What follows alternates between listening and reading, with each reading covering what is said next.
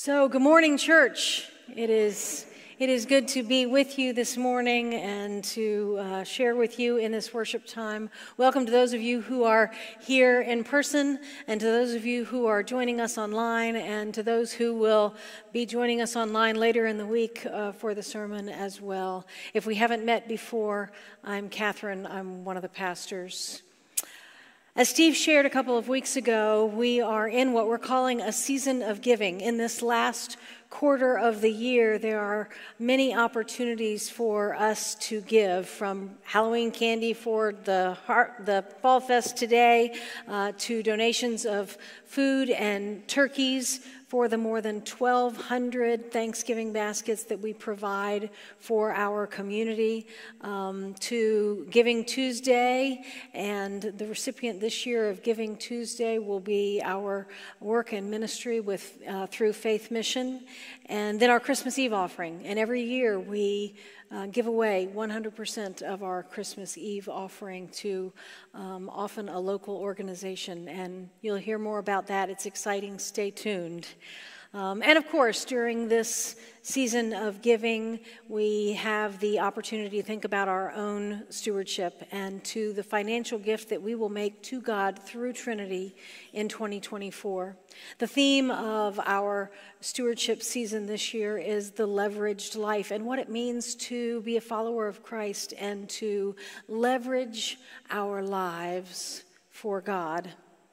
Last week, Steve focused on the ledger and approaching our spending not from the perspective of the seagull, mine, mine, mine, but of the rooster, I'm not even going to try, yours, God, yours, God.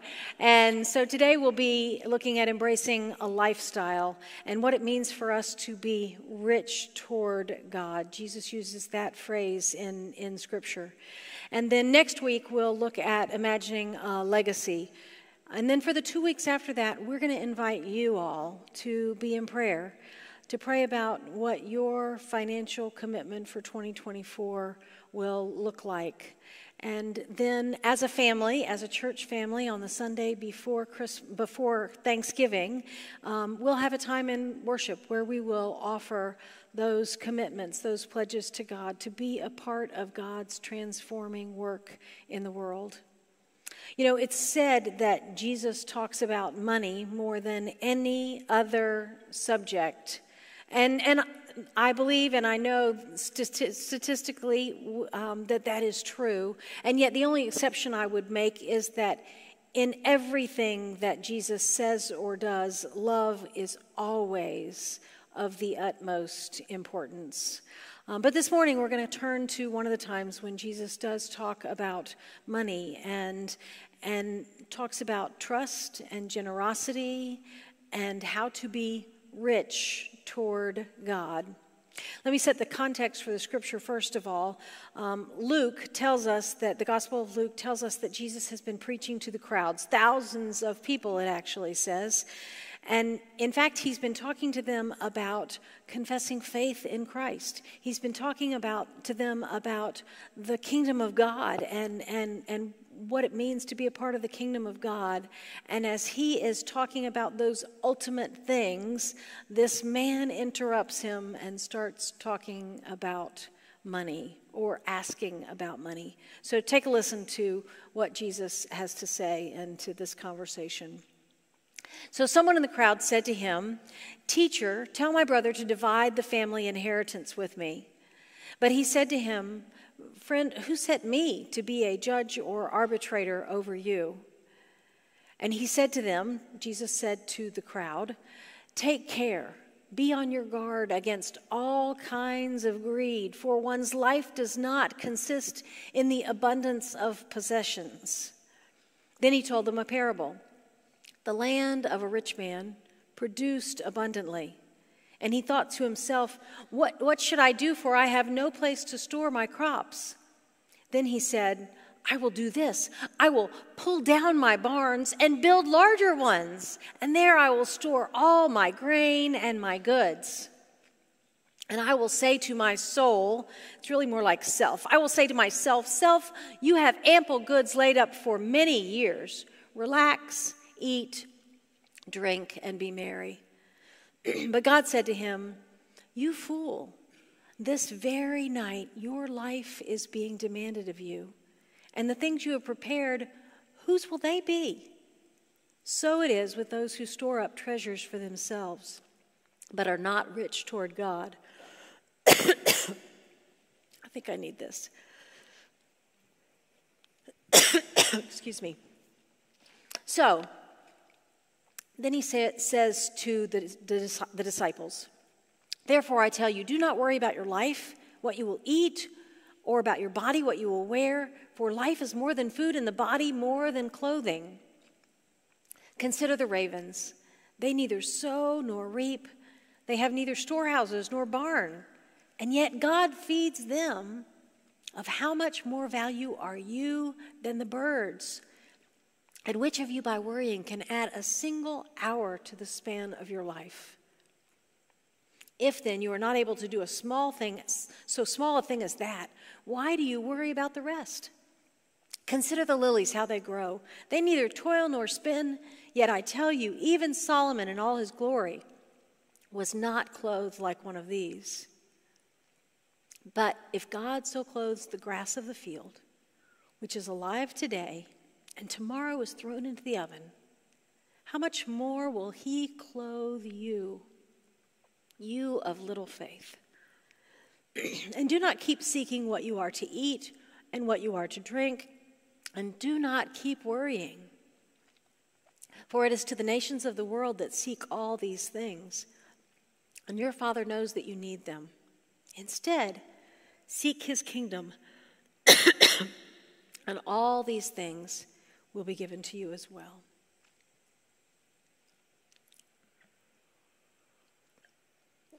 Let me invite you to pause with me for a moment and pray.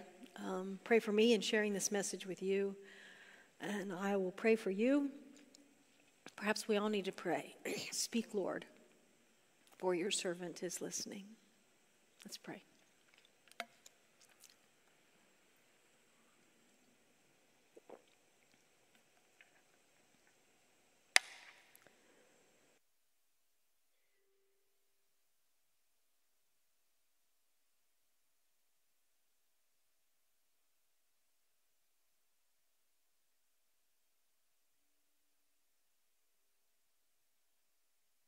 O Lord, speak, for your servants are listening. And may the words of my mouth and the meditations of all of our hearts be acceptable in your sight, for you are our rock and our Redeemer. Amen. so, when our kids were young, we would play a lot of games as a family. We still do when we are all together, and, and even when we're apart now, um, uh, we've figured out ways to play games together. We, we play cards, we play Scrabble. I always lose, I'm always the loser in my family. Um, and uh, during COVID, we started playing code names. That's a real fun one, and we could even do that over FaceTime with each other. But when we were little, when the kids were little, we also played board games. Uh, and, and two of the board games we would play are Monopoly and Life. Have you ever thought about how you win those games? The goal of Monopoly, do you know what it is? To acquire the most property and cash. And not only the most, but everything. You are not the official winner of Monopoly unless you have everything and nobody else has anything. Did you re- remember that? And this is what we play with our kids. The game of life is similar, but it has a few other nuances. Uh, you have to make choices along the way, and those choices, you know, lead you on a different path or a different road of life. Um, but the game doesn't end. Thankfully, it doesn't end until everybody gets to the retirement home. That's good. But again, guess who wins? The person at the retirement home with the most money and assets. You know, that's how it seems in real life, too. The prevailing attitude seems to be to attain as much as possible, to attain the most money possible. You know, the bumper sticker says, the one who dies with the most toys wins, right? That's a, an underlying um, uh, belief of so many. In the scripture this morning, Jesus is preaching to the thousands about ultimate matters of life. And right in the middle of his sermon, this man gets up and he just walks down the aisle and he interrupts him and, and he tells them about what he is concerned about, what, what he thinks is a matter of life and death. He is concerned about his own inheritance. Tell my brother to divide the family inheritance with me. Jesus says he's not going to get involved in that dispute, but he can tell immediately that money has too much significance in this man's life. And he points him to a different understanding of life. Jesus tells this story The land of a rich man produced abundantly. Now, the word used here for land is not just like, oh, a piece of property, but it means an extensive amount of land, like a whole region of land. So, this whole region of land that this man had produced abundantly. And the man is trying to figure out what to do with this bumper crop. He doesn't have enough barns to hold what is produced. And he even has a conversation with himself about what to do. And as he does it, we begin to get the picture. In this short conversation with himself, he uses the word I six times and my five times. Sounds a lot like the seagull from the movie Finding Nemo that Steve referenced last week. Mine, mine, mine. We get the picture.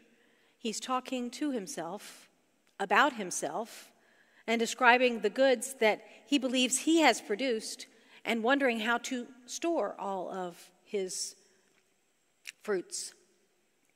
But Jesus points out the problem is not really the size of the harvest, but the man's insistence on gathering it all and storing it all for his own use. We know that God produced the harvest. God is the giver of every good and perfect gift. And this fantastic crop is a miracle of God. And Jesus says that we should be rich toward God.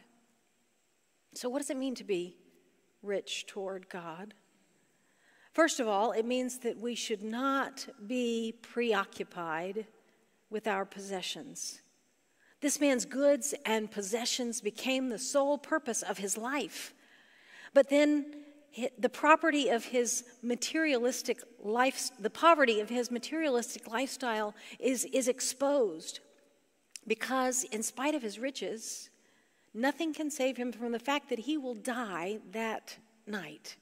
Now, don't think that his death is a punishment from God. That's not what this scripture says. It is not cause and effect. It's not that he is preoccupied with his possessions and therefore he dies as a result of that or that God punishes him. It's simply that God knows that he will die that night.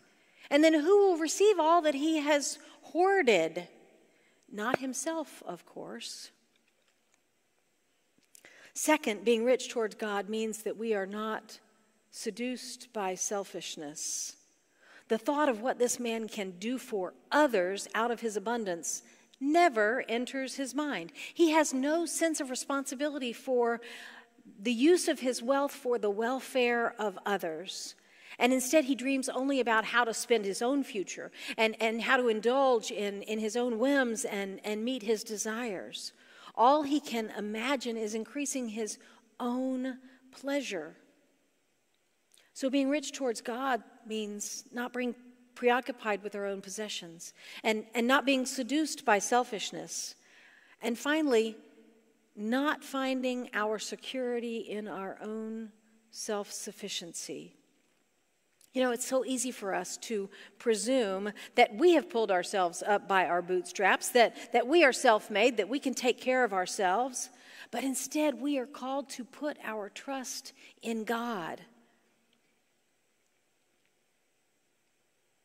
The rich fool in this parable is an extreme example of one who thinks that he has made it on his own and that he doesn't need anyone else or anything else, especially God.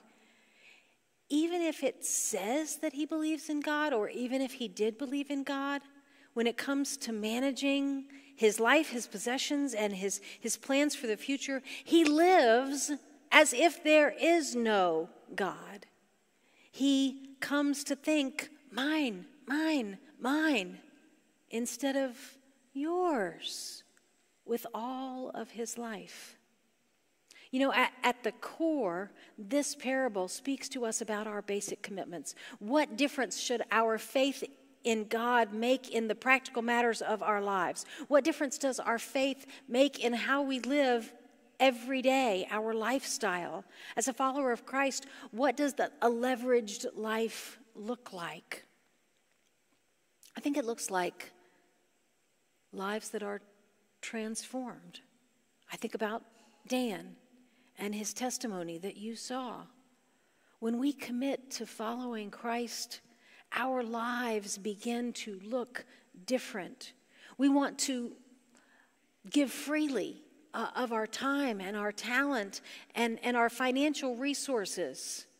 In fact, your generosity to Trinity played a role in Dan coming to Christ and following him. Dan first explored faith by watching some of Trinity's worship services on Facebook, online. And then he came to worship in person for the first time last May. And since then, he's been mentored and discipled by, by the church staff team and, and, and baptized on a Wednesday evening in a worship service. And now he's participating in a class to be able to continue to grow in his faith. You all are a part of the transforming work of God in the world. When I think about that, I also think about uh, a story that Brian Whitstruck, our director of Children and Family Ministries, shared with me. There's a, a boy whose family does not attend Trinity, but he was a part of Stepping Stones when he was in preschool, and he learned, began to learn about the love of Jesus then. And then he became a part of Cross Trainers, which is our sports ministry, after school and, and summer camp ministry. As an elementary school kid, he got involved in that. And in Cross Trainers, he shared with Brian and Ben, the director of our sports ministry, that his brother died unexpectedly last fall. It speaks volumes that he would trust them enough to share with them something that is so personal and, and, and heartbreaking out on the sports fields. And since then, the after school ministry has become his community of faith. They've become his church. It's his church family. At Christmas, all the kids in cross trainers are given a, a devotional book. And this boy's mother shared with Brian that they still, she and her son still read it together every night. His parents recently went through a divorce, and that affected the family finances. And, and when his mother was between jobs, we were able to give her a scholarship so he could continue to be involved. Now, Brian's talking with Rebecca, the director of Youth and Family Ministries, about how to prepare for him to transition into the youth group. Again, Trinity, you are a part of that transforming work of God in people's lives and in our world. But don't get me wrong, your generosity to God through Trinity is not something that I want from you, it is something that I want for you. I want for you a deeper faith in Christ and a closer walk with God. And giving is a spiritual practice that is vital to that growth and development. It's not about the church's need to receive, it's about our need to give. In his book, The Walk, Adam Hamilton says it this way We are made for generosity. It's our, it, it is meant to be both the shape of our heart and the way we live. Another friend of mine, Dick Wills, says it this way We have been blessed to be a blessing. God has blessed us with a deep need to be a blessing to others. And as we grow deeper in our trust of God, and as we more fully release our finances, we can continue to grow in that trust. In the next few weeks, you'll be receiving a pledge card in the mail with an invitation to make your annual financial commitment to God through Trinity. It's an opportunity for each of us and our households to uh, prayerfully discern how God is working in our lives and how God is calling us um, to use our resources in the year ahead. We are invited to give proportionally. That's the biblical um, standard. The biblical standard of a tithe is proportional giving, to give 10% of your income to God through the work of the church. And I encourage you to pray about that for the next few weeks and then make your pledge. Some of you are already tithing, and, and I thank you for that. Um, thank you for your generosity as a means of a spiritual practice in your life. For some of you, 10% sounds like a huge leap and very frightening. And if you've never made a commitment before, I ask you simply to pray about it and to consider what percentage God is calling you to offer. If it's the right amount, you'll begin to feel this sense of peace.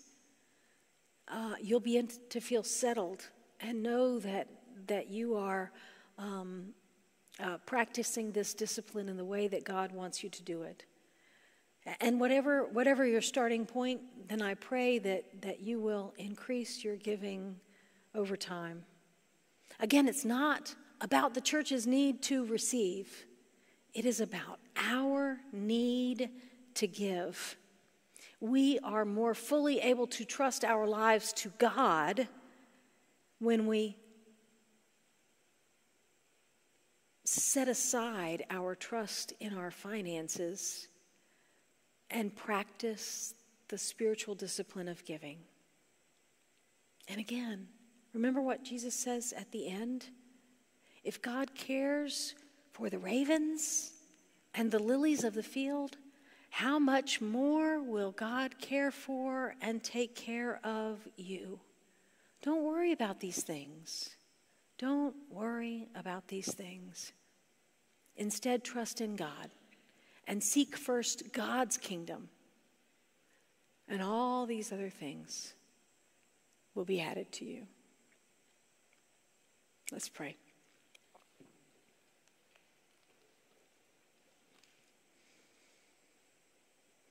Oh God, we give you thanks for the ways that you sustain us for every good and perfect gift that you shower upon us.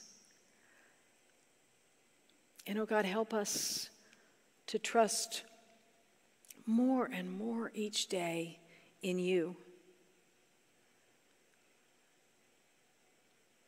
Oh God, we want to give to you as a, as a practice to help us to grow in our faith to become more and more who you have called us to be.